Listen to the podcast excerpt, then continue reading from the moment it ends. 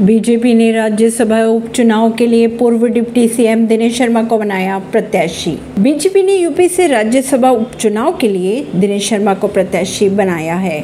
ऊपरी सदन की अगर बात की जाए तो यह सीट बीजेपी सांसद हर हरद्वार दुबे के निधन के बाद खाली थी। इस सीट पर 15 सितंबर को वोट डाले जाएँगे और उसी दिन वोटों की गिनती भी की जाएगी। भारतीय जनता पार्टी ने उत्तर प्रदेश से राज्यसभा उपचुनाव के लिए डॉक्टर दिनेश शर्मा को बना दिया है प्रत्याशी। बीजेपी के राज्यसभा सांसद हरद्वार दुबे के बीते 26 जून को दिल्ली में निधन हो गया था। हरिद्वार दुबे चौहत्तर वर्ष के थे और दिल्ली के एक अस्पताल में उनका इलाज चल रहा था। आगरा के रहने वाले हरिद्वार दुबे की तबीयत अचानक बिगड़ गई थी, जिसके बाद उन्हें अस्पताल ले जाया गया था।